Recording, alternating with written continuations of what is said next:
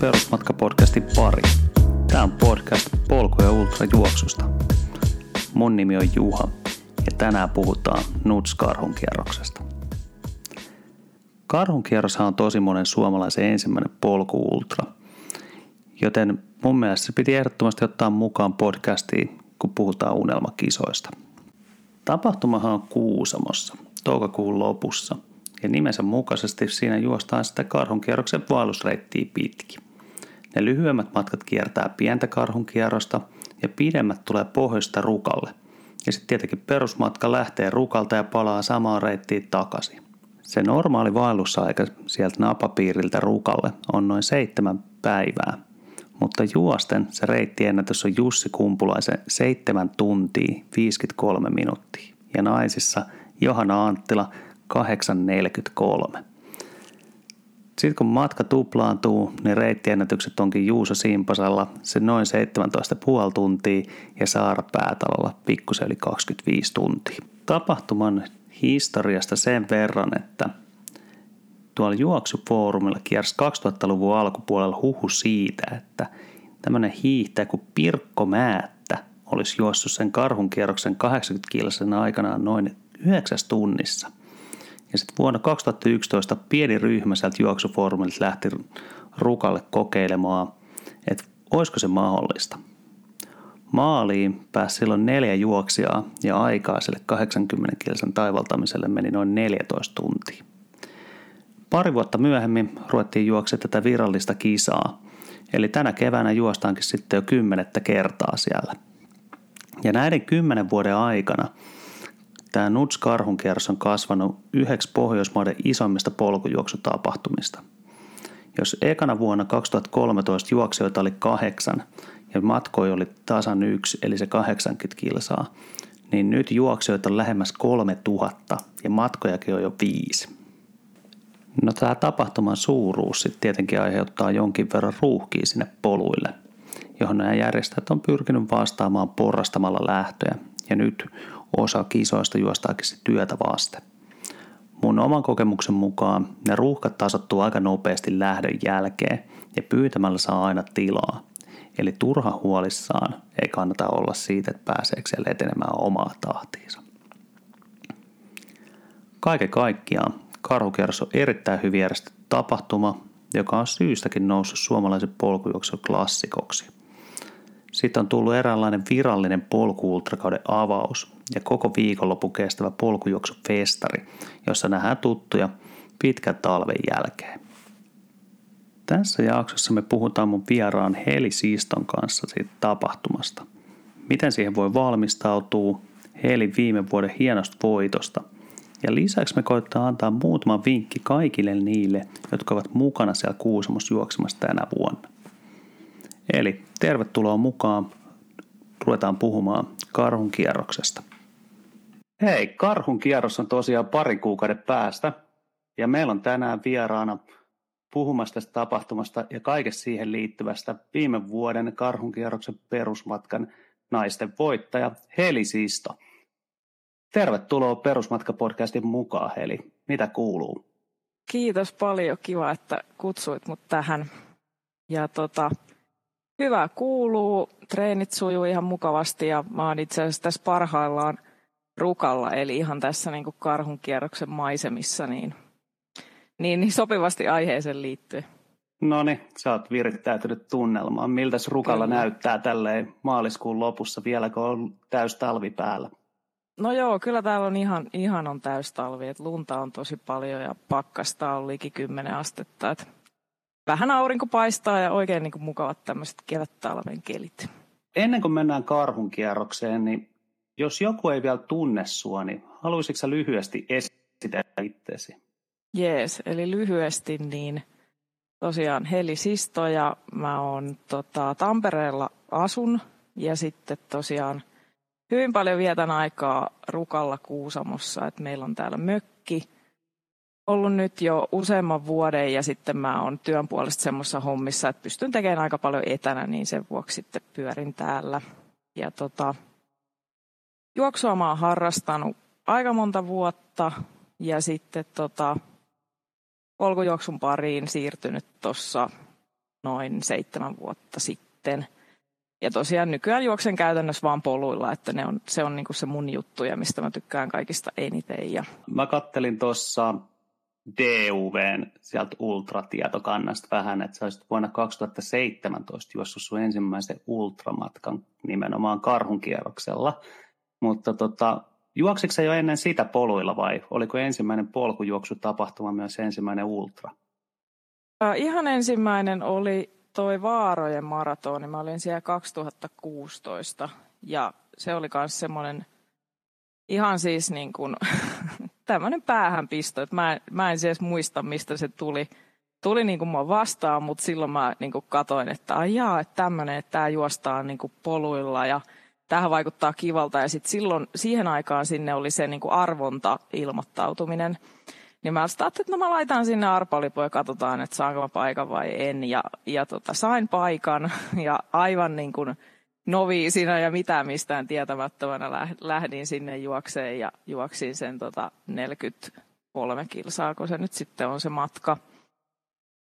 Ja, ja ensin sitten ajattelin sen jälkeen, että, tai siis se oli niinku tosi raskas, kun mä en, mä en niinku todellakaan tiennyt, että, että se on, siellä on, mä en siis ollut ikinä käynyt kolilla, mä en ollut ikinä osallistunut mihinkään polkujuoksutapahtumaan – en, siis mä en ollut edes lukenut siitä mitään. Nyt mä niin jälkikäteenkin mietin, että mitä mä niin ajattelin, että mä en siis yhtään perehtynyt, että niin kuin minkälaista maastoa se on tai niin kuin näin.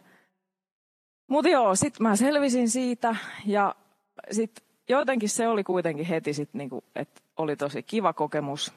Ja sen jälkeen, sen jälkeen sitten tota, mä rupesin vähän niin kuin miettimään, että no mitähän seuraavaksi. Ja sitten kun meillä oli silloin jo tämä mökki täällä Rukalla ja sitten mä kuulin, että ajaa, että täälläkin on tämmöinen niin kuin oma tapahtuma, mikä juostaan keväällä, niin, niin, niin. sitten mä ilmoittauduin siihen karhun kierroksen viisivitoselle. Palataan vielä pikkusen sinne sitten ihan, ihan sinne juoksun alkuhetkelle, niin onko sulla niinku juoksusta mitään muuta taustaa vai oliko se Vaarojen maratoni myös sun ensimmäinen juoksutapahtuma silloin aikana? Ei se ihan ensimmäinen ollut, että mä olin noita katumaratoneja juossu, olikohan niitä kolme vai neljä siinä kohtaa takana.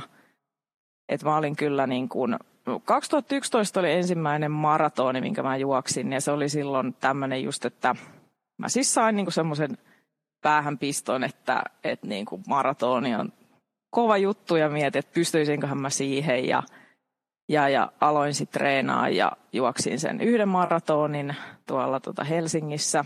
Ja sitten siinä oli just tämä, mun ajatus oli silloin, että joo, että mä juoksen yhden kerran maratonin. Sitten se on, niinku, sit se on tehty, juostu ja sitten mä voin olla tyytyväinen ja näin. Mutta tota, siitähän se vasta sitten se kipinä niinku syttyikin oikein kunnolla ja sitten mä tosiaan juoksin niitä muutaman tai useamman niitä – katumaratoneja ja ajatuksena aina vähän, että parantaa aikaa ja mikä niin paranikin sitten joka, joka tapahtumassa.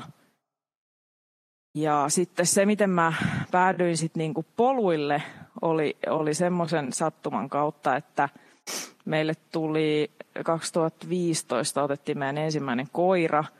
Ja sitten se oli niin kuin alusta asti ajatus, että sitten kun sen kanssa voi niin kuin alkaa juokseen, niin se tulee mulle ihan niin kuin lenkkikaveriksi. Ja tota, sitten tietysti hyvin äkkiä siinä niin tajusin, että no koiran kanssa on paljon kivempi mennä siellä metsässä kuin missään asfaltilla tai näin. Ja sitten mä niin kuin, tavallaan siinä koin sitten sen tämmöisen niin aha-elämyksen, että tämähän on muuten oikeasti paljon hauskempaa tämä metsässä ja poluilla juoksentelu. Silleen mä päädyin poluille sitten asfaltilta. Niin.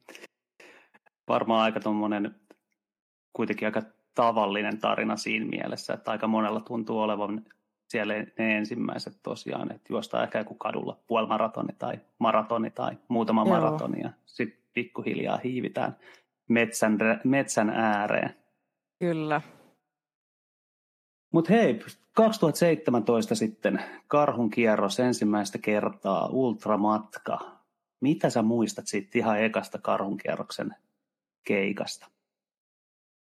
No siis tota, päällimmäisenä mulla niin kuin jäi sit mieleen se, ja minkä muistaa edelleenkin, niin että, että se oli niin kuin tosi raskas.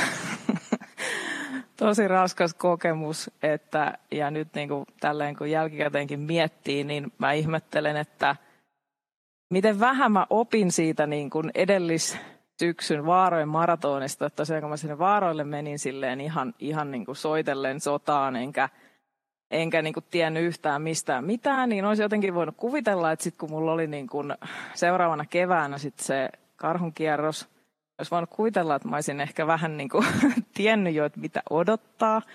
Mutta en mä siis, mä jotenkin, tota, siis esimerkiksi niin kuin esimerkkinä tota, yksi niin kuin varmaan isoimpia virheitä, mitä voi tehdä, niin mä en esimerkiksi niin kuin mäkitreeniä ollut tehnyt yhtään sitä, sitä itse tapahtumaa varten. Ja sen takia ne yllättäen sitten ne mätkin tuntui vähän raskailta siellä.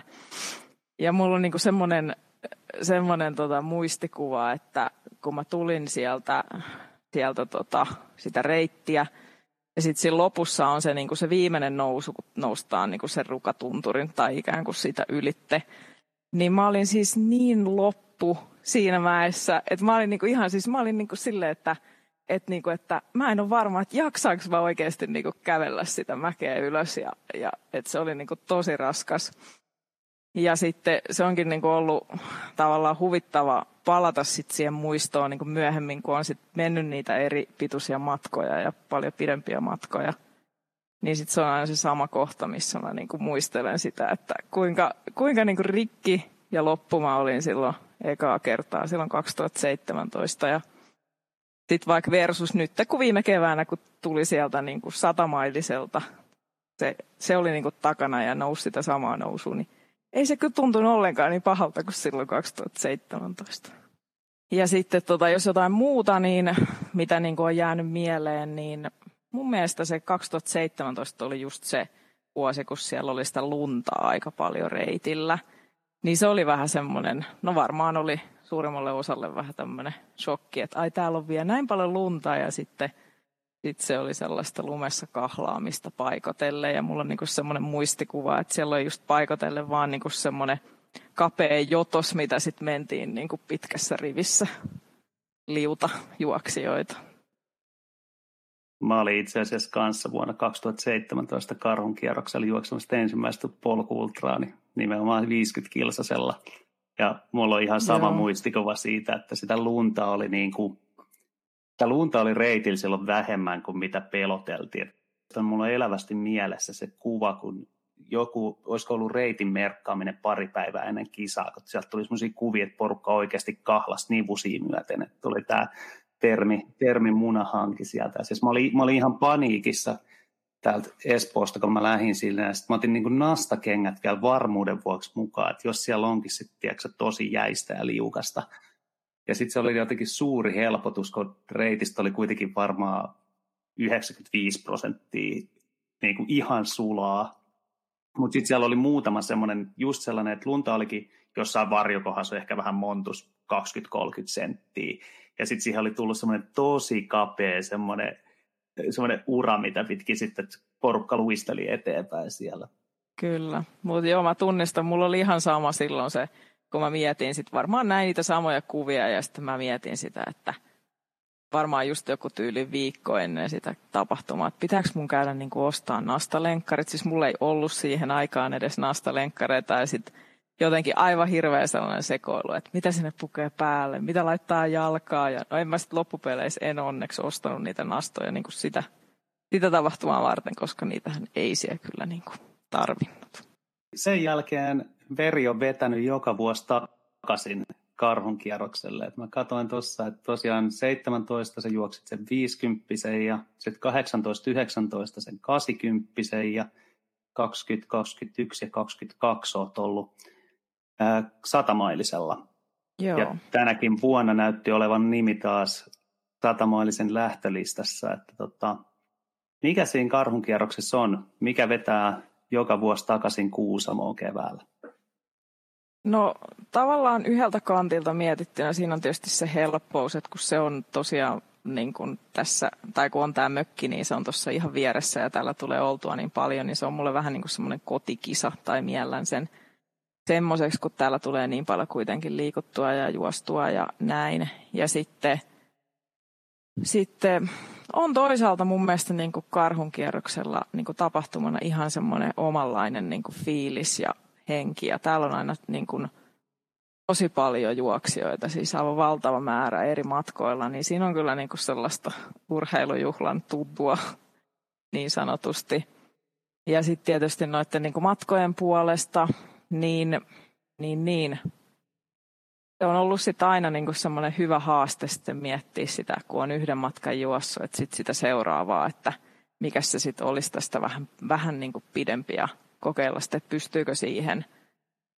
Ja sekin on kyllä itse asiassa jännä, että sen viisi viitosen jälkeen niin mä niin kuin menin sitten siihen kahdeksan, kasi kolmoselle jo seuraavana vuonna niin kuin huomioon ottaen just toi, että kuinka, kuinka poikki mä silloin olin – mutta toki siinä välissä oli sitten semmoinen muutos, että silloin eka kertaa, kun mä niin kun menin sinne KK 83, niin silloin mä niin kuin eka kertaa otin semmoisen niin kuin NS-nettivalmennuksen tai tämmöisen niin kuin just niin kuin polkujuoksu ja nimenomaan niin kuin sen matkalle tähtäävän. että silleen mä niin kuin ymmärsin sen, että okei se 5 mä niin kuin pääsin vielä maaliin sille, että mä menin niin kuin ikään kuin omilla ohjeilla ja oman tiedon pohjalta – mutta sitten koska tosiaan se oli mulle niin raskas, niin mä niinku, koska mä otin sen niinku tavoitteeksi, että joo se 83 seuraavaksi, niin sitten mä niinku tiedostin, että okei mä tarvin oikeasti jonkun ammattilaisen, joka sanoo mulle, että miten mun pitää niinku treenata, että mä sitten pääsen sen maaliin. Ja, ja, ja kyllä se sitten, niinku, jos vertaa nytte, niin kyllä se sitten niinku huomattavasti helpommin menikin sitten se 83 versus se 55, johtuen juuri siitä, että mulla oli oikeasti niin kuin ohjeet, miten niin kuin järkevästi harjoitella sitä varten.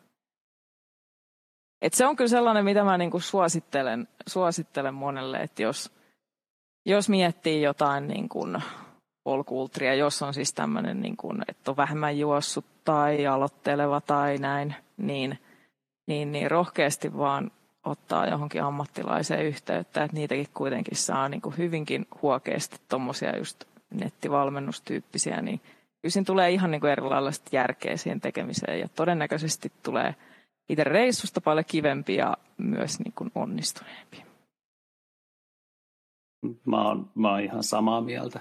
Että totta kai voi aina ja tietenkin kannattaakin itse vähän lukea ja miettiä ja pohtia ja tutkia sitä treenaamista, mutta et kyllä se sitten kun mennään tänne pitemmille matkoille ja niin kun, varsinkin jos haluaa ruveta kiertämään niin kuin vaikeampia kisoja, tulee vuoria, tulee pitkää matkaa, tulee, sä haluat tietenkin menestyä siellä myös tosi hyvin, niin, niin kyllä se silloin se, se, että on joku, joka on tehnyt valmennusta ennenkin ja tietää, että mistä on kyse, niin kyllä siitä on tosi iso apu.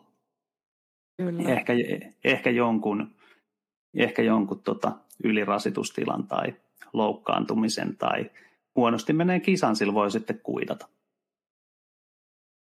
Kyllä. Joo, ja sitten sen verran pitää vielä sanoa tuosta, että, että tässä niin kuin miten tuo karhunkierroksella on noita matkoja pidentänyt, niin on sekin kyllä sitten jännä, tai mitä mä oon kanssa niin kuin muistellut, että et silleen tosiaan siitä viideltä kympiltä oli niin kuin sinänsä helppo siihen 83 niin kuin mennä tai niin kuin päivittää pidempään sarjaa. Mutta silloinkin, kun mä olin toisen kerran juossut sit sen 83, ja se meni mulla silloin niin kun verrattain tosi hyvin, että olinkohan mä joku kahdeksas silloin tai jotain tämmöistä. Niin sitten kun mulla oli siinä pari kaveria, ketkä kans oli sit karhulla juoksemassa, ja sitten ne oli silleen, että no niin, nyt sitten seuraavan kerran sä menet sitten sen 160, ja oli silloin, että, että niinku, ei, että, että se on niinku liikaa, että ei ikinä, että siihen mä en ikinä pysty niin on se kyllä niin sit jälkikäteen hauska niin miettiä, että, että tota, kyllä sitä vaan pystyy. Et silleen ehkä niin haluan sanoa muillekin, että, että pitää vaan niin uskaltaa rohkeasti haaveilla. Kyllä sitä ihminen pystyy monenlaisiin juttuihin, kun oikeasti ja tekee töitä se eteen. Mulla on hyvin samantyyppinen kokemus myös sieltä karhunkierrokselta nimenomaan. Mä muistan siltä mun ensimmäiseltä keikalta. Toinen oli se keli, Kelin kanssa se spekulointi ja vatulointi siinä ja niiden nastarin lenkkareiden kädespyörittely. Sitten se on semmoinen toinen, niin kuin mikä on jotenkin jäänyt mun takaraivoon, oli se, että silloin toi Tatamailisen lähtö oli keskellä päivää siitä Rukan kylän keskustasta. Ja tota, sit, se on varmaan perjantaina ollut sit silloinkin. Joo. Tota, sit me niin kuin keräännyttiin sinne ja katsomaan sitä. Ja sit se niin kuin, sen oman, oman kisan tai juoksun lähtö oli sitten ehkä lauantaina joskus aamupäivällä. Ja sitten mietti, että nämä lähti nyt 12 tuntia aikaisemmin tästä. Ja sitten mä katsoin, kun ne niin kuin meni sitä Joo. ruka eturinnetta lähti kiipeämään ylös. Mä olin, että, että toi on kyllä niin, kuin niin hullu, että tohon mä en ikinä rupea. Et, et, eihän tuossa ole mitään mieltä. Mutta niin sitä sitten vaan on itsekin itsensä löytänyt erinäköisissä. kyllä noi ajatukset. Puhutaan pikkusen tuosta tota, siitä karhukierroksen reitistä vaikka. Eli siis jos joku nyt ei ole karhunkierroksella ikinä käynyt juoksemassa, niin siis se perusreittihän on karhunkierroksen vaellusreitti. Lähtee sieltä pohjoispäästä, jos lähdetään tulemaan etelää kohti, niin se on sen vähän yli 80 kilsaa. Eli niin sanotusta napapiiriltä lähdetään ja rukalle päädytään. Ja perusmatka menee sitten saman reitin edestakaisin, ja nämä lyhyemmät matkat sitten lähtee jostain sieltä puolivälistä tai ää, muuten kohti rukaa aina tulemaan. Mitä sulla on siitä reitistä? Onko jotain sellaisia maastosta ylipäätänsä, mitä sä haluaisit kertoa, tai onko siellä jotain tiettyjä pahoja paikkoja, mitä sä aina mietit, tai miten sä sitä itse palastelet mielessä sitä reittiä? No päällimmäisenä, jos mä mietin tuota karhun kierrosta, niin, niin, niin mitä mulle tulee mieleen, niin siellähän on nykyään aika kivasti sellaista niin kuin helppoa juostavaa polkua, että kun sinne on sitä soraa ajettu vissiin vähän niin kuin joka vuosi aina vähän helpotettu niitä eri kohtia. Et siellä on kyllä semmoista niin kuin tosi kivaa, missä pystyy niin kuin rennosti ja aika reippaastikin juokseen. Sitten myös siellä on niitä semmoisia juurak- juurakkoja, kivikkoja, sitten jotenkin ne riippusillat tulee sieltä aina mieleen, kun ne on semmoinen vähän niin kuin ominaisjuttu siellä, hauska lisä. Ja sitten siellä on tietysti myös niin kuin maisemallisesti, mistä, mitkä on kivoja, niin kuin siellä mennään siellä niin kuin sen joen reunaa siellä kallion päällä tai mitä se nyt onkaan, niin, niin siellä on kyllä upean näköistä. Ja sitten, no tietysti niin kuin jos mietitään just sieltä, että tullaan niin kuin Hautajärveltä sinne Rukankylälle päin, niin, niin, niin siellä lopussa on sitten ne Valtavaaran se alue, mikä on sitten ehkä niin kuin kaikista haastavinta, varsinkin kun on jalat usein sitten alkaa olla aika väsyksissä, niin, niin, niin siinä on sitten sitä kivikkoa ja kallioa ja, ja, ja mäkin on sen, vaikka mä oon, mä en tiedä kuinka monta kertaa mä oon niin kuin juossut sen, sen pätkän ja ja tota, siis kisassa ja sitten ihan niin kuin harjoituksena. Niin mä oon, niin kuin, mä oon niin monta kertaa laskenut sen, että kuinka monta niitä valehuippuja siinä tulee ennen kuin oikeasti ollaan valtavara. Mutta silti mä en niin kuin muista, että onko se nyt seitsemän vai kahdeksan. Mutta se on aina semmoinen, mitä niin kuin laskee sitten siitä, kun tulee, että joko, joko se oikeasti se valtavaran tupa siellä näkyy. Ja sitten jos, jos mä nyt niin kuin, siis mun mielestä se on ylipäätään niin kuin tosi kiva reitti, mä tykkään siitä, mutta ehkä niin kuin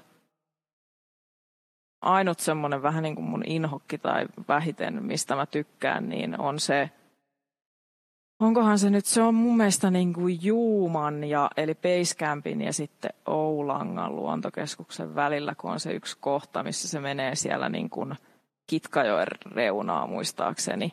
Ja se menee siinä niin kuin ihan, siinä on jotenkin sellainen, se vähän niin kuin viettää se ranta ja sitten se on se joki siinä ihan vieressä ja, ja se on, mä jotenkin tykkään. Sitten se on aina sellainen kohta, että siellä ei ole kenttää, niin siellä katkee, jos kuuntelee jotain, niin sitten siellä pitkäksi aikaa katkee noin kaikki, ettei niin kuin kuule mitään luureistakaan, niin se on vähän semmoinen haastava. Aika, aika samanlaiset niin kuin myös omat, omat muistot sieltä. Et sehän on tosiaan, jos mietitään niin kuin yhteen suuntaan vaan sitä sieltä, tosiaan sieltä napapiiriltä sinne, niin sehän on tosi juostavaa se alku ja sehän aika tasastakin jopa. Joo. Et tulee, taitaa tulla jopa nettona pikkusen alamäkeen sieltä se semmoinen ensimmäiset 40 kilometriä tai jotain. Ja sitten tosiaan, kun niin kuin sanoit, että kun tipahetaan siihen Kitkajoen rantaan, siinä taitaa olla, se Jussin kämppä taitaa olla ainakin siinä niillä paikkeilla, niin sitten se menee yhtäkkiä semmoiseksi tosi pieneksi, tosi syheröksi, tosi vaikeaksi tekniseksi. Ja sitten Basecampin huollon jälkeen niin kuin alkaa sitten se niin kuin nousuralli, vaararalli sit siitä, että tota, se on ehkä mun mielestä ainakin se on karhukierroksen niin kuin, että karhunkierroksella saisi semmoisen hyvän juoksun aikaan, niin sitä vauhdin jakoa ja voimien jakoa pitää miettiä ehkä Kyllä. vielä enemmän kuin monessa muussa tapahtumassa.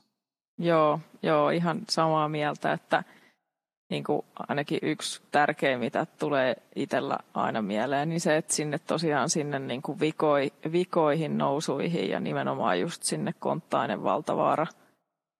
Paljonhan sieltä nyt tulee, mitä se on, joku 6, 7, 8 viimeiset kilsat, niin, niin sinne kyllä kannattaa jättää sitä, vie sitä voimaa reisiin, että jaksaa sitten varmasti tulla, tulla sen lopun. Ja tietysti sitten tuossa jos nyt mietitään niin kuin perusmatkaa, niin mikä niin kuin itselläkin oli viime vuonna semmoinen niin kuin tosi vahvasti sellainen ohjenuora mielessä, että, että tavallaan sinne niin kuin puoleen väliin, eli sinne Hautajärvelle, niin pitää, pitää niin kuin muistaa, että se on riittävän helppoa se juokseminen, koska sieltä tosiaan pitää ihan oikeasti tulla vielä takaisinkin. Niin, niin, niin se on niin kuin huono merkki sitten, jos siellä puolessa välissä on jo ihan silleen ihan niin kuin poikki. Sitten ei välttämättä pääse ihan loppuun asti. Juuri, juuri näin. Hei, mutta ruvetaan puhumaan vähän viime vuoden juoksusta. Ää, tota, kolmatta kertaa lähdit karhunkierroksen perusmatkalle viime keväänä. Tota, sulla oli siellä ää, vuonna 20, 2020 ää, tulit kolmanneksi sitten 21 sulla oli tota, keskeytys karhun kierroksella ja sitten tota, 22 kolmas yritys, niin millä fiiliksillä sä olit lähössä? Täytyy vähän korjata, että se oli itse asiassa niin, että 2020 oli se koronavuosi ja silloinhan karhun kierros peruttiin. Ja se oli niin kuin se ensimmäinen satamainen, mihin mä olin ilmoittautunut – mutta tota, silloin mä päädyin sitten niin, että mä juoksin sen kaverin kanssa niin kuin oma toimi ultrana sen 83, eli me juostiin sitten niin kuin Hautajärveltä tonne Rukakylälle. Eli silloin mä en vielä juossut sitä, niin kuin sitä täyspitkää, vaan silloin mä sitten niin Ylläspallaksella juoksin sen satamaillisen ja olin siellä kolmas.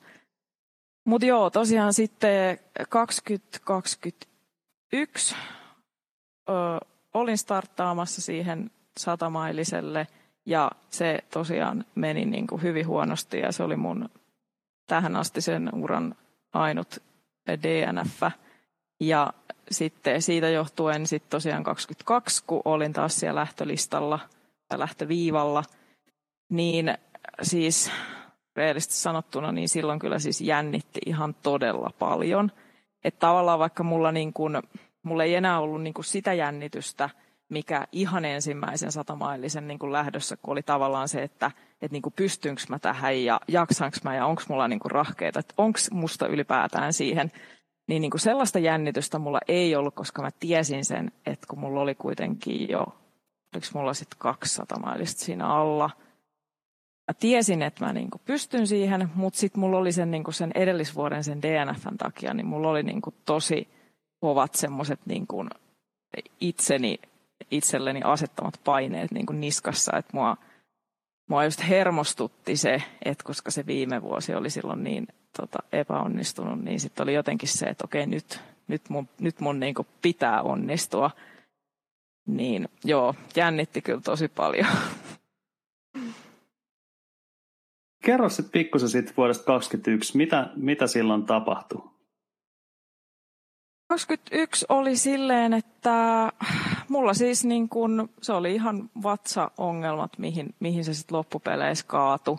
Et se oli niin kuin vähän ennen tota Oulangan luontokeskusta, niin mä aloin oksentaa. Ja sitten mulla oli just silleen, että mä en, niin kuin, mä en vaan saanut niin mitään pysyyn sisällä – ja sitten vaikka mä niinku sit siinä Oulangassa, kun oli se huolto, niin siinä niinku sit yritin, yritin tota noin korjata tilannetta ja syödä ja juoda ja kaikkea. Mutta siis ei, se ei vaan, niinku, se ei vaan niinku tota korjaantunut siitä ja sitten Oulangan ja Autajärven välillä, eli se viimeinen etappi siinä, mitähän sekin nyt, onko se 30, jotain 30 kilsaa tai jotain siellä paikkeilla, en muista tarkalleen kuinka pitkä se väli on. Mutta mä sain siis yhden puolen litran kokiksen sillä välillä nautittua. Se oli niin kuin ainut, mitä mä sain pysyyn sisällä. Et mä olin siis, mä olin kyllä niin kuin, kun mä tulin sitten sinne Autajärvelle, niin, tai niin kuin tiesin jo ennen sitä, että, että nyt tulee kyllä matka katkeen tähän, että mä olin niin, kuin niin siis tietysti koska niin kuin, siinä kohtaa mä olin monta tuntia mennyt niin kuin, siis ilman energiaa, niin siis olo oli niin, kuin niin karsea, että et ei. Sitten mä tulin sen Hautajärvelle ja sitten tota siinä oli sitä EA-henkilöstöä, jotka sitten vähän tsekkaili – tsekkaili tilannetta ja kyseli ja sieltä sitten itse asiassa, vaikka mä itsekin tiesin, että musta ei ole niin jatkaa matkaa, mutta sitten se oli niin se yksi näistä EA-ihmisistä, joka sanoi, että sä et enää jatka tästä eteenpäin. Ja jäi sitten siihen. Ja täytyy kyllä sanoa, että siis niin kyllä niin kuin tuli siis tosiaan niin kuin loppuun kyllä vedettyä kroppaa. Että siis mulla ei ikinä ole ollut semmoisia niin lihaskipuja ja semmoista – niin kuin sen jälkeiset päivät, niin siis niin, niin kuin rikki kuin voi ihminen olla, että huh, huh tuli kyllä vedettyä niin kuin kaikki, kaikki, mitä kropasta löytyy ja vähän enemmänkin. No tätä taustaa, tätä taustaa vasten on tietenkin hyvin ymmärrettävää, että sit seuraavana vuonna siinä on ollut varmaan lähtöviivalla tosiaan, niin kuin sanoit, monennäköisiä ajatuksia. Joo, ja sitten kun on se tietysti, kun noin aina noin, niin kuin, noin just jos niin kuin mietitään näitä vatsa, vatsaongelmia, niin kun ne on vähän silleen, että ne on vähän niin kuin aina sit mysteeri, että mis, mit, miksi niin kuin joskus niitä tulee ja miksi niin kuin tavallaan, että siinäkin sit oli semmoinen, niin kuin, että ei ollut ihan selkeää, että mistä se niin kuin sit johtui. Niin sitten sekin on aina tämmöinen, että sitten tietysti seuraavana vuonna sit jännitti, kun tietää se, että okei se on niin kuin mahdollista ja sitähän tapahtuu niin kuin kaikille huipuillekin, että välillä vaan on semmoisia kisoja, että se ei vaan niin kuin se kroppa ota sit vastaan. Olen myös itse viime kesänä vähän tämän vatsan kanssa tässä taistellut ja jännittää, kun kevään tapahtumat lähestyy, että olisiko se tänä kesänä sitten kunnossa vai tuleeko taas jotain yllättävää. Mutta hei, lähtö viime vuosi. Viime vuonna oli aika sateinen ja kylmä keli. Oliko sillä jotain vaikutusta siihen sun juoksuun? Tai? Mm, ei oikeastaan, en mä koe, että se vaikutti mitenkään, että, että tota, tietysti vaan niin kuin mietti tosi tarkkaan, että mitä, mitä pukee, kun mä palelen ihan tosi herkästi, niin sitten ennemminkin mä yritän aina miettiä siltä kantilta, että ei mun niin kuin vaan tuu kylmä, koska se on sitten inhottavaa, mutta ei se, ei se, se keli ei kyllä niin kuin en koe, että sillä oli oikeastaan mitään merkitystä. Ja oliko siellä viime vuonna joku reittimuutoskin tehty? Vaihtuiko se reitti? Tällaista muistelen lukeneeni jostain. Joo, siellä oli siis muutettu sitä reittiä. En muista tarkalleen, missä kohtaa se oli, mutta ihan siis se karhunkierroksen vaellusreitti on päivitetty. Ja siitä tuli semmoinen, ei se mun mielestä sitä matkaa kai varsinaisesti pidentänyt ainakaan kauhean paljon, mutta pieni muutos siellä oli. Kaikkihan meni tosi hyvin sul viime vuonna. Sä lähit heti paukusta käytännössä kärkeen ja ilmeisesti aika nopeasti ton Laura Petäjämäen kanssa rupesitte sitten tekemään matkaa yhdessä. Niin kerro pikkusen, miten, se, miten päivä eteni siinä ja miten kisa eteni teidän kahden välillä. Joo, siis mulla oli ihan niin kuin tosiaan sanoin, että oli kovat paineet ja jännitykset omasta puolestani, kun lähdin kisaan. Ja mä olin sitten niin tosi tarkkaan miettinyt sen, että miten mä menen, koska mulla oli, niin kuin, mulla oli siis ihan niin kuin rehellisesti semmoinen ensisijainen tavoite oli se, että mä haluan niin kuin päästä sinne maaliin – ja mä haluan päästä semmoiseen aikaan, mihin mä oon niinku itse tyytyväinen. Et mä en miettinyt mitään sijoituksia, koska mulla oli niinku noin kaksi asiaa, mitkä oli ne, että näillä, näillä nyt niinku, nämä kirkkaana mielessä mennään. Ja tota, ihan siis alusta lähin meneen sitä niinku mun omaa hyvää vauhtia. Ja mä en niinku katsonut yhtään, että missä menee muita naisia. Ja sitten mä olin myös, niin kun, mulla on noissa kisoissa yleensä aina mun sisko on siellä huippuhuoltajana mukana, niin mä olin sillekin sitten sanonut, että ennen Hautajärveä mulle ei saa kertoa, niin kuin, että ketä mun edellä menee tai näin, että mä en halua niin kuin, tietää sitä sijoitusta. Mutta sitten itse asiassa se oli jo niin kuin ennen, tota, ennen sitä basecampia, kun sitten muistaakseni se Laura siellä takana niin kuin näkyi muutaman kerran – ja sitten mä aloin siinä niinku miettiä silleen, että itse asiassa, onkohan tuolla mun edellä niinku ketään naisia. Ja sitten mä kysyin itse siinä niinku Basecampissa, sitten mä kysyin Niinekseltä, että et niinku, onko mun edellä naisia. Sitten se oli silleen, että aluksi varmasti tietää. mä sanoin, että joo joo. Niin sitten sanoin, että ei siellä ole ketään. Niin sitten tavallaan sit tuli kyllä semmoinen semmoinen boosti, vaikka mulla oli edelleen se, niinku se, se tota, se mun oma suunnitelma ihan niin kuin selkeä, mutta sitten tavallaan niin kuin tuli semmoinen itsevarmuus siitä, että okei, kun mä meen tätä mun omaa hyvää vauhtia, niin näköjään sitten niin kuin se, se on ihan hyvä vauhti, koska mä olin tosiaan naisten ykkösenä. Ja sitten me siitä jatkettiin, jatkettiin tota sen Lauran kanssa peräkkäin – aina välillä kurkin, niin välillä se näkyi siellä takana ja sitten välillä se katosi sieltä ja silti niin kuin siitä huolimatta mä menin silleen, että mä tosiaan niin kuin seurasin omia sykkeitä ja sen mukaan ja niin kuin oman olon mukaan menin, menin sitä omaa vauhtia ja, ja, ja sillä tyylillä me oikeastaan jatkettiin niin kuin hyvin, hyvin, hyvin pitkään.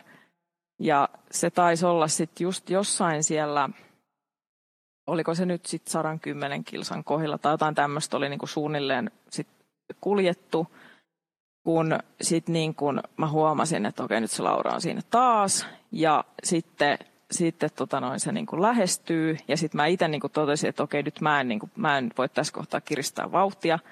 Ja sitten se niin kuin tulikin sieltä, meni. Se oli niin kuin se yksi ja ainut kerta mun mielestä sen matkan aikana, kun Laura meni mun ohitte.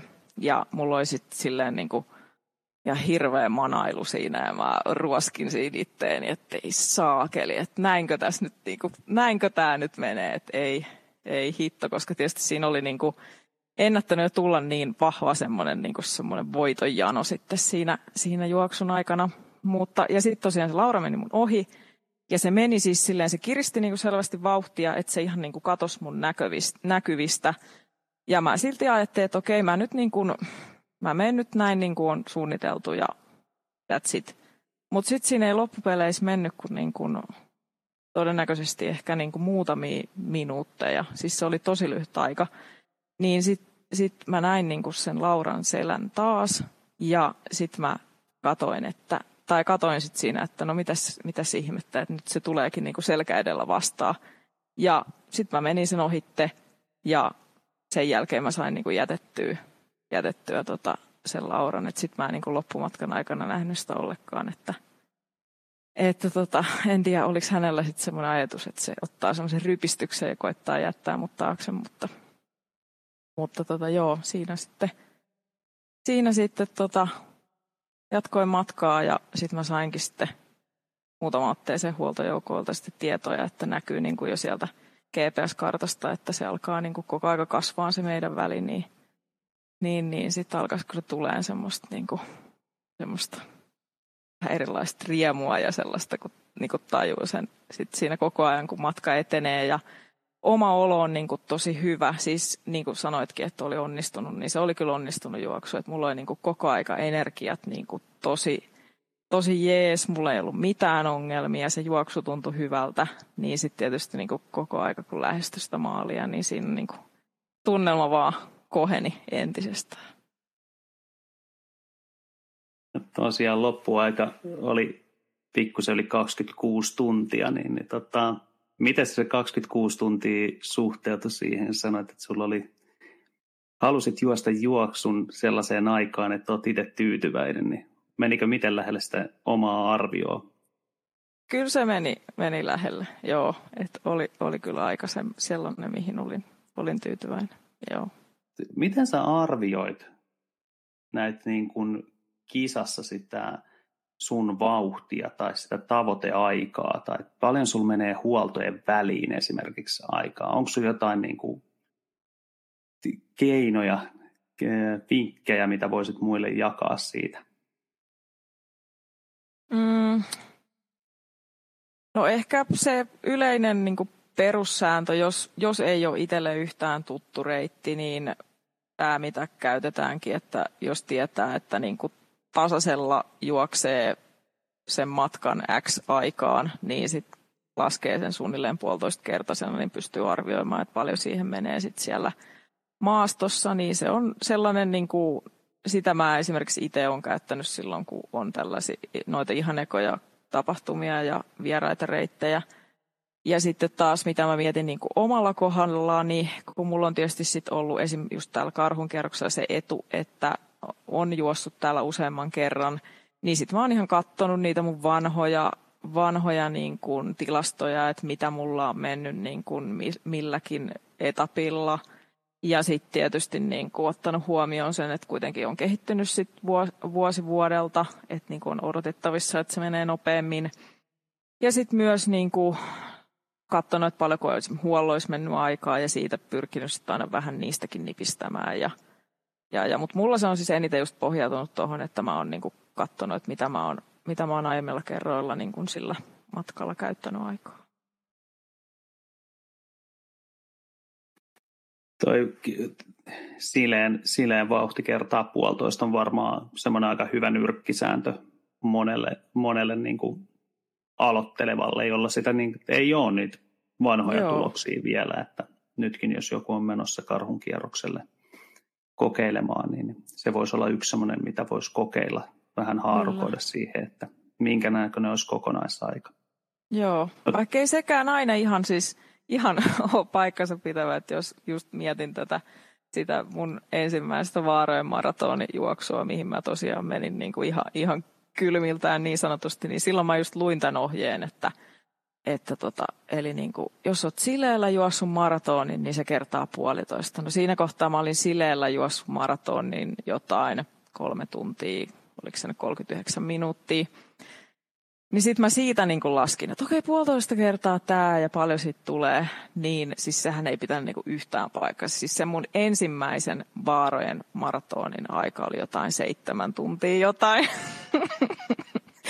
Et se oli niin kuin enemmänkin kaksi kertaa, mutta joo.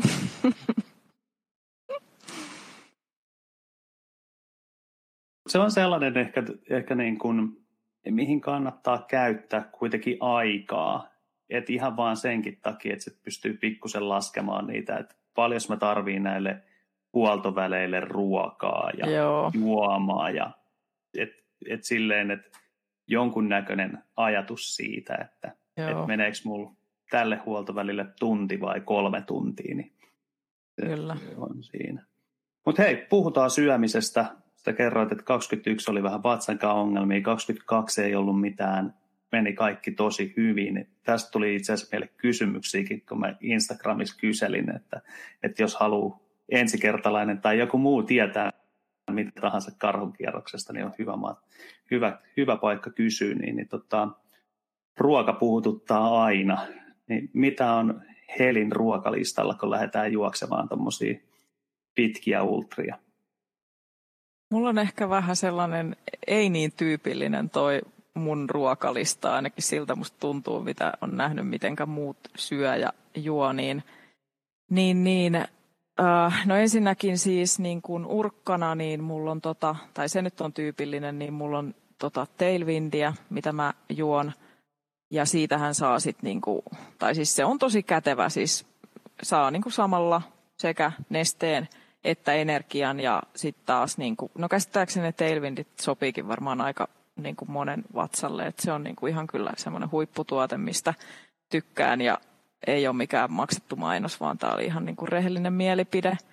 Ja sitten sen, sen lisäksi niin äh, mä syön aika paljon kaikkea kiinteitä ja mä en sitten taas niin kuin keeliä nauti ollenkaan.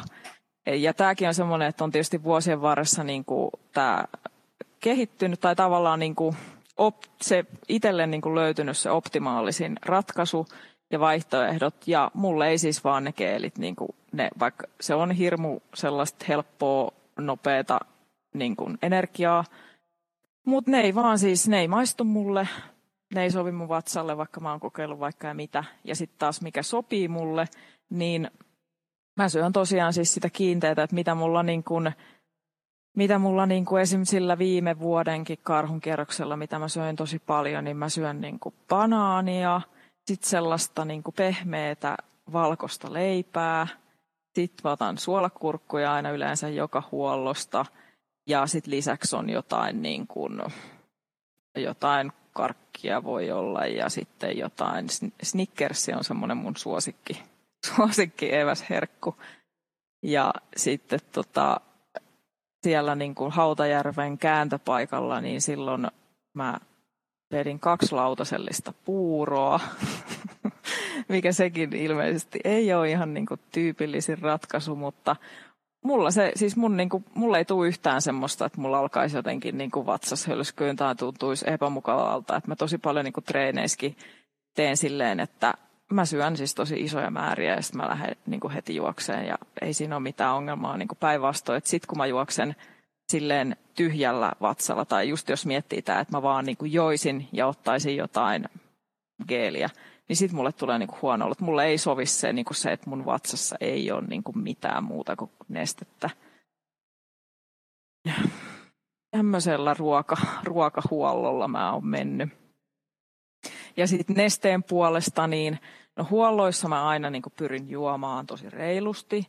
Ja sitten sinne, niin kuin karhun jos karhun kierrosta miettii, niin mulla on aina silleen, että huolloista mä otan sitten niin kuin sen maksimimäärän kantoon. Eli mulla on niin kuin litran rakko ja sitten kaksi puolen litran lötköä. Eli mulla on niin kuin sit kaksi litraa nestettä siinä. Ja esim. viime vuonna niin se riitti kyllä. Riitti kyllä, että ei mulla niinku mitenkään silleen loppunut kesken. Et oikeastaan ainut kerta, kun mä muistan, että mulla on loppunut kesken, on, se oli 2018 oli muistaakseni se lämmin vuosi. Silloin oli jotain plus 20. Niin silloin, silloin mulla niinku niillä tota, etapeilla niin loppu, loppu kesken kaiken juotava ja sitten mä jouduin ottaa jostain purosta ja sit sitäkään ei vatsa. Et, joo, mä, en, mä niinku pyrin viimeisen asti välttämään sitä, että mä en juo niistä puroista, ellei ole sit niinku ihan pakko. Joo, karhun kierroksella tosiaan siinä taitaa olla pisi huoltoväli on 30 kilsaa, mikä on, on sitten jos tulee kuuma, kuuma keli, niin se on tosi pitkä. Tosi pitkä. Että, et mä muistan myös joskus ottaneen niin sit siitä Kitkajoen varressa, kun siitä on eka muutama sata ihmistä tai tuhat ihmistä juossut siinä, niin sitten sit niinku kaapasee semmoista ehkä pikkusen epäilyttävää vettä, mutta Joo. Kannattaa, varata, kannattaa varata sinne reppuun ehkä ainakin se yksi ylimääräinen lötköpullo, että se ei niinku tyhjänä paina mitään ja sitten jos tuleekin kuuma keli, niin, niin ottaa sen, ottaa sen sitten käyttöön siellä. Se on ihan totta. Mutta hei, mitäs muuta sun kisarepusta löytyy? Puhutaan vähän varusteista ja nyt jos mietitään karhun kierrosta erityisesti, niin onks, tarvitaanko, muun muassa karhun kierroksella, mä en ole juossut ikinä siellä perusmatkaa satamailista, tarvitaanko lamppua yöllä? Lamppua, mä en oo kyllä sitä tarvinnut. Öö, siellä on kuitenkin siis silloin toukokuun lopussa, niin se on se yö jo niin valosa, että ei siellä kyllä. Kyllä mä niin tiedän, että jotkut sitä lampua käyttää, mutta itse mä en ole kokenut, että kun se on kuitenkin, siellä on se, onkohan se sitten joku varmaan vaan joku tunti, maks kaksi, kun on niin vähän hämärämpää, mutta silti niin ihan kuitenkin niin sellaista, että siellä näkee niin tosi hyvin ilman lamppua. Mutta mä en nyt muista, että onkohan siinä se otsalamppu pakollisena. Jos se on pakollisena, niin se oli mulla viime vuonna mukana, mutta en sitä tosiaan ole niin kuin, kokenut tarpeelliseksi käyttää. Ja muuten sitten, niin mm, no ne tosiaan ne pakolliset varusteet, mitä on listattuna, niin ne tietysti kulkee kaikki mukana. Sitten, mm, mitä mulla on niin kuin, mm, ekstraa, muuten, niin no aina siis niin kuin just tuon syömisen puolesta on sitä niin kuin yli, vähän niin kuin, tai itse asiassa vähän tai vähän enemmänkin ylimääräistä energiaa, että siltä varalta just, että jos tuleekin jotain, että se hidastuu se oma matka tai sitten, että joku ei niin kuin maistukaan, niin sitten on vähän niin kuin sitä vaihto, niin kuin vaihtoehtoa, että mitä voi ottaa.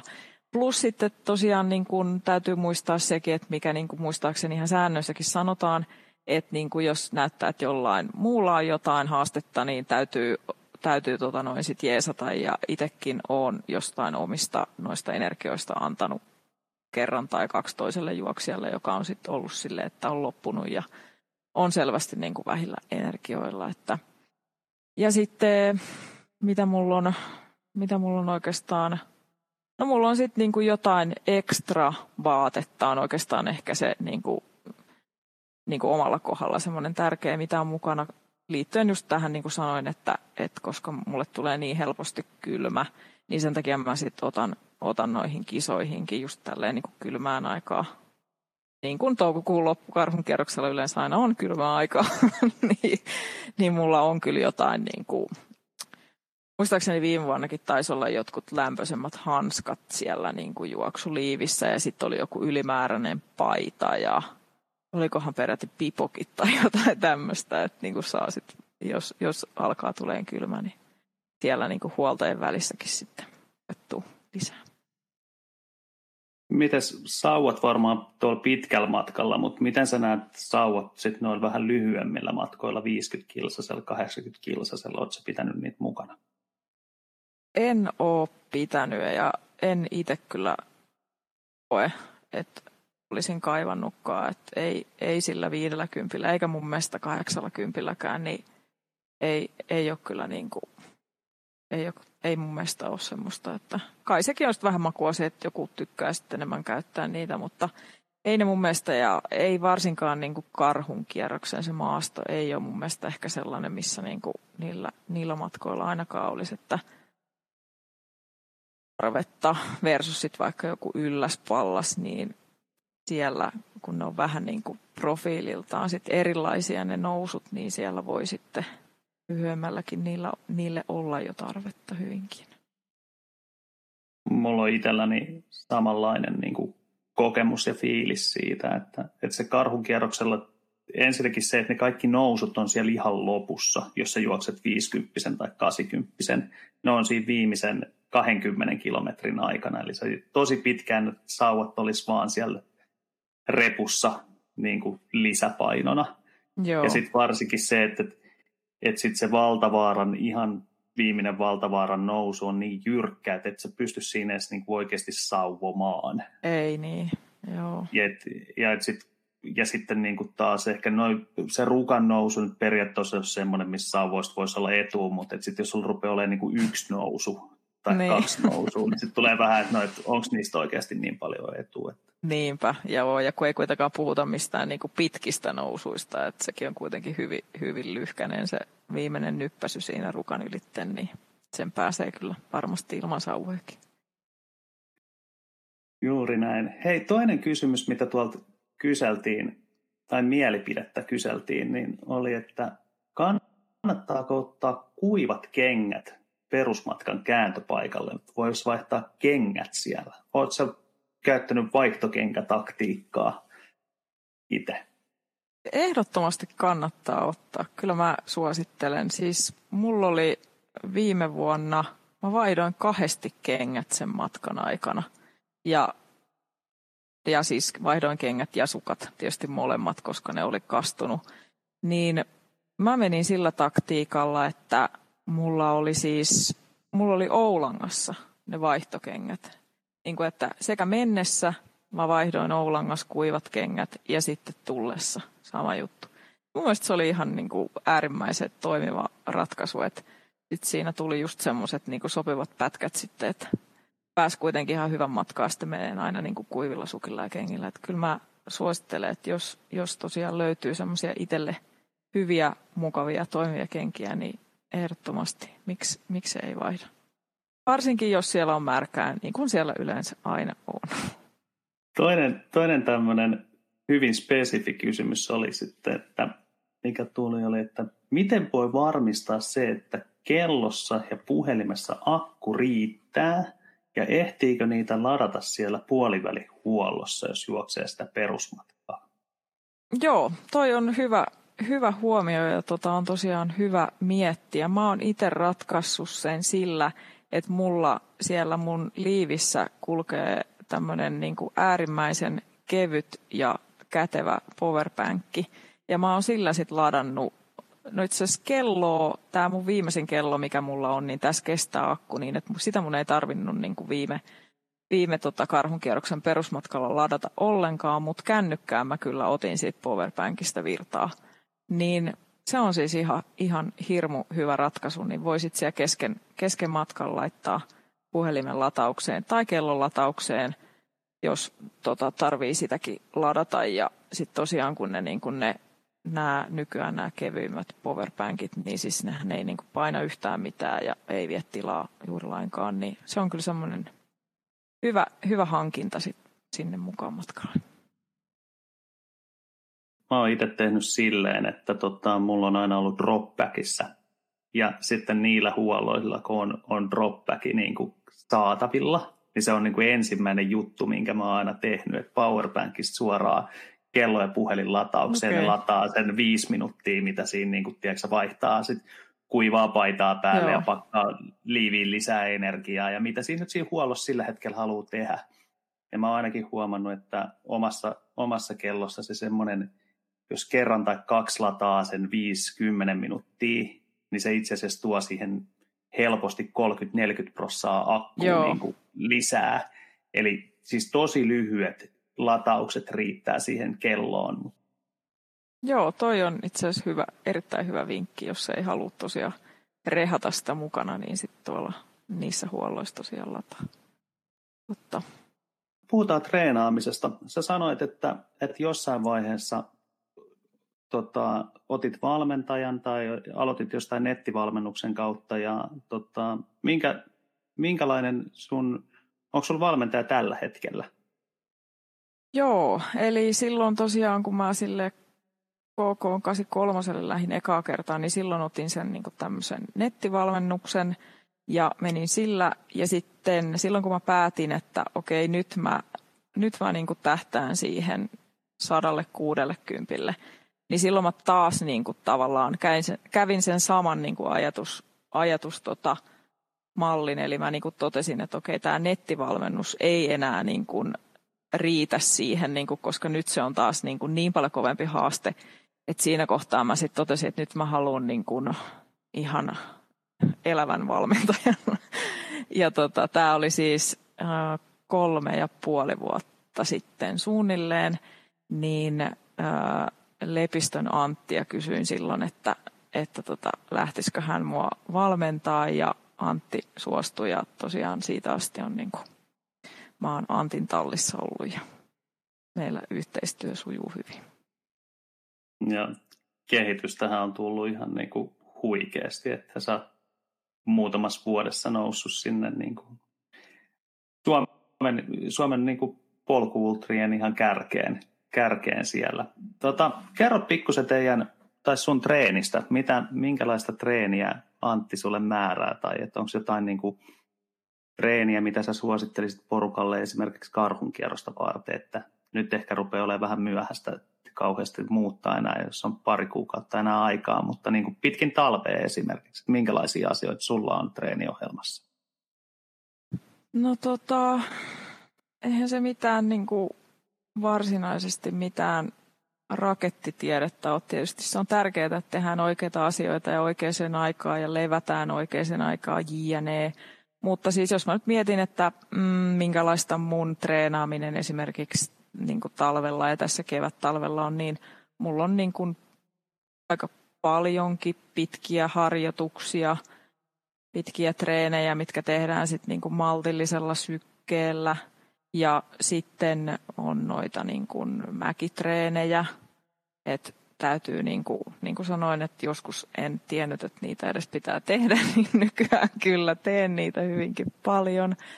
Ja sitten mihinkä itselläkin on nyt ehkä niin kuin tänä ja viime vuonna tai parina viime vuonna sit niin kuin enemmän vielä kiinnitetty niin tuohon lihaskuntoon ja voimaharjoitteluun huomiota, että se on kyllä niin kuin tärkeä pitää siellä ohessa.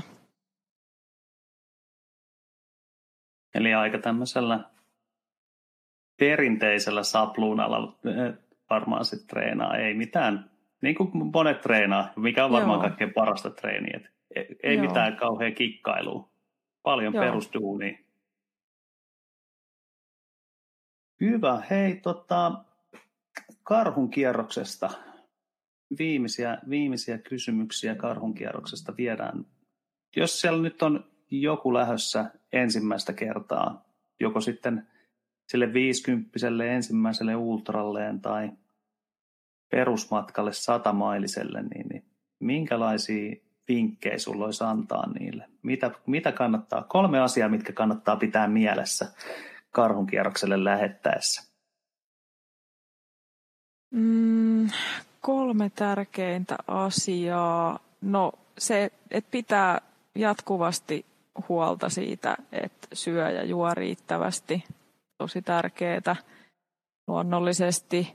Ja sitten, että menee sitä niin kuin omaa hyvää vauhtia, että ei, ei niin kuin liikaa kattele, että mitä muut tekee tai kuinka lujaa muut menee, vaan, vaan tietysti se on eri siellä sitten, jos on sanotaan jotain ihan topijuoksijoita, ketkä yrittääkin sitten sinne podiumille, niin sittenhän sitä täytyy tietysti kipittää vähän eri lailla.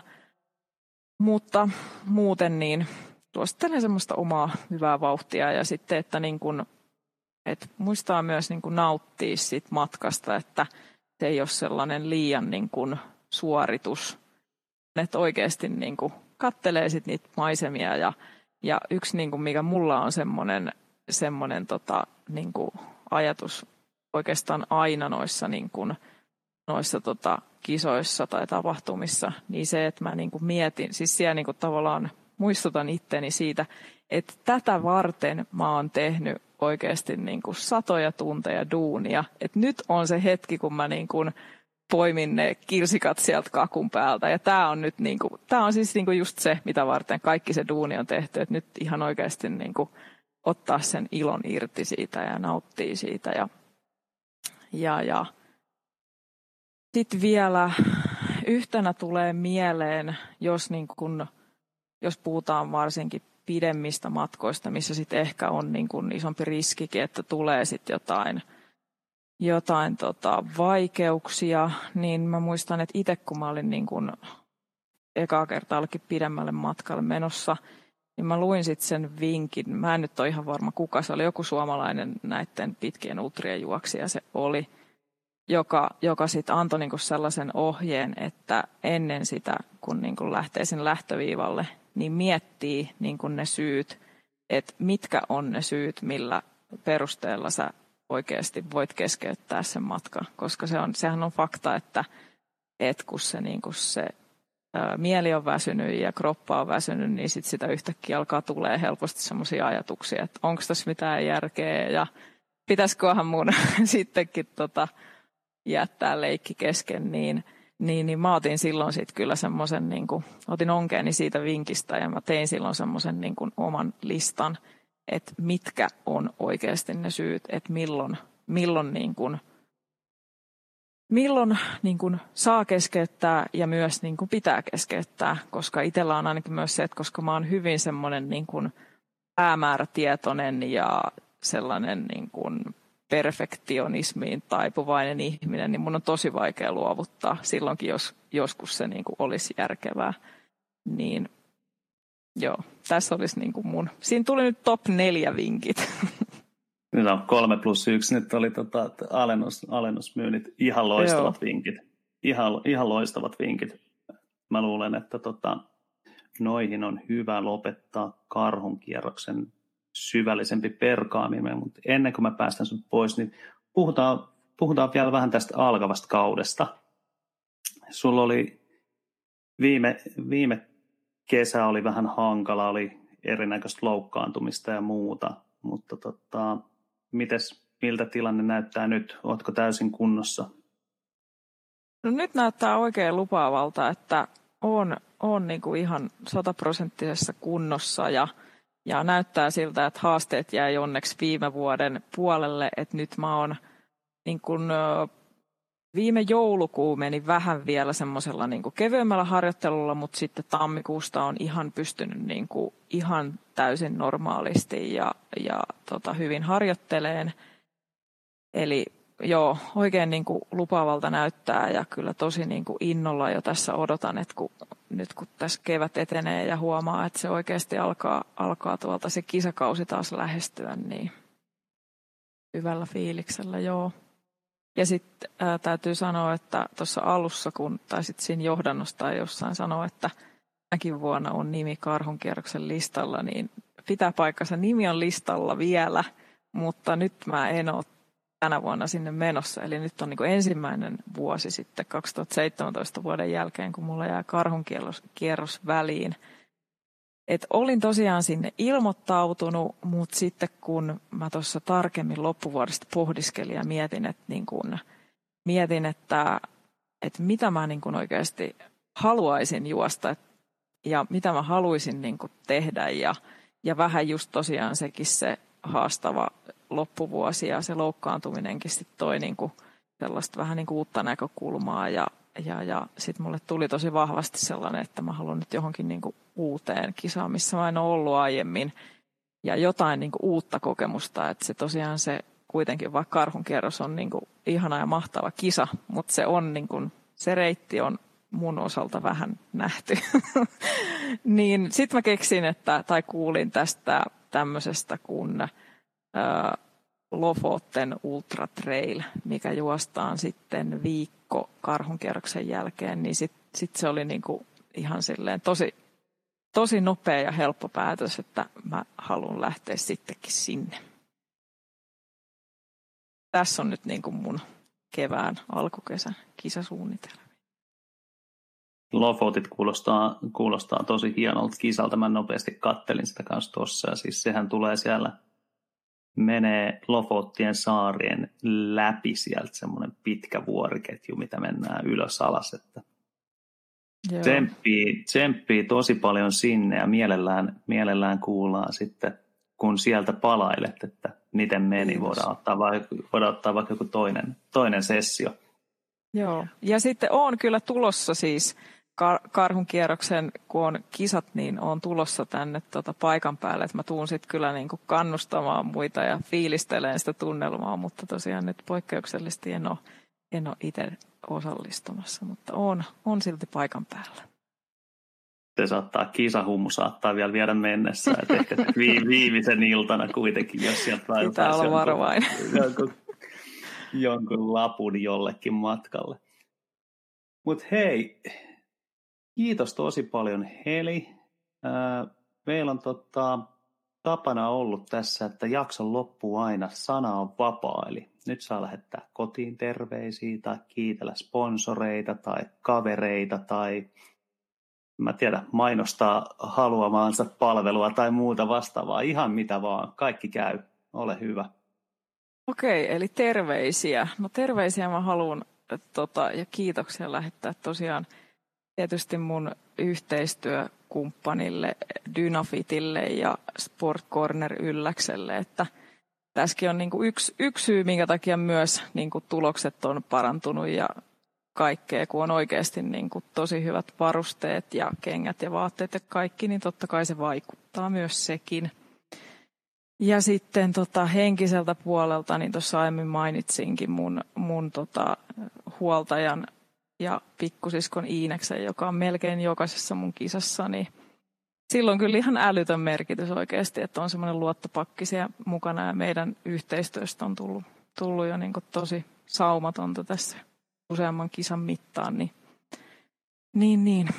kiitokset Iinekselle ja tietysti sitten kotijoukoille miehelle ja, ja, ja kaikille, kaikille tota, ketkä jaksaa tuo kisoissa kannustaa. Se on kyllä tosi hauskaa ja myös niin kuin valmentaja tosiaan Antti on tässä niin kuin hyvänä tukena nyt ollut jo useamman vuoden. Niin siinä olisi varmaan mun terveistä.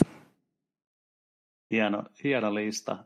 Hei, kiitos vielä Heli tosi paljon. Tsemppiä Lofo teille, tsemppiä muihin kesän kisoihin ja tapahtumiin, mitä sulla on. Ja jos joku ei vielä tällä hetkellä seuraa Heliä, niin laita nyt ihmeessä Instagramissa Heli Sisto seurantaan sinne tulee hienoja kuvia. Paljon on pikkusiskon ottamia hienoja kisakuvia ja paljon muutakin päivityksiä. Jes, kiitos tosi paljon, että sain olla mukana. Tämä oli hauskaa. Ja se oli sitten siinä. toinen jakso Perusmatka-podcastia. Isosti tsemppii kaikille näihin viimeisiin viikkoihin, jos olet lähes karhunkierrokselle juoksemaan. Jos oot rukalla käymässä, niin käy nyt ihmeessä tutustumassa Dynafitin polkujuoksuvarusteisiin. Dynafit on Nutsin polkujuoksukilpailujen uusi pääsponsori ja Sport Corner Ylläksen porukka on paikalla myymässä näitä varusteita. Mitä mä itse on nyt nähnyt, niin noin tämän kauden varusteet näyttää tosi hyvältä. Sekä ne kengät että juoksuliivit on uudistunut täysin ja nyt mä kuumeisesti odottelenkin, että saisin ne testiin. Siinä kaikki tältä erää. Kiva, että olit mukana. Muistat seurata Instagramissa ja muista laittaa joku arvostelu Spotifyssa, Apple Podcastissa tai mistä ikinä tätä kuunteletkin. Se auttaa tosi paljon. Ensi kertaan, moi moi!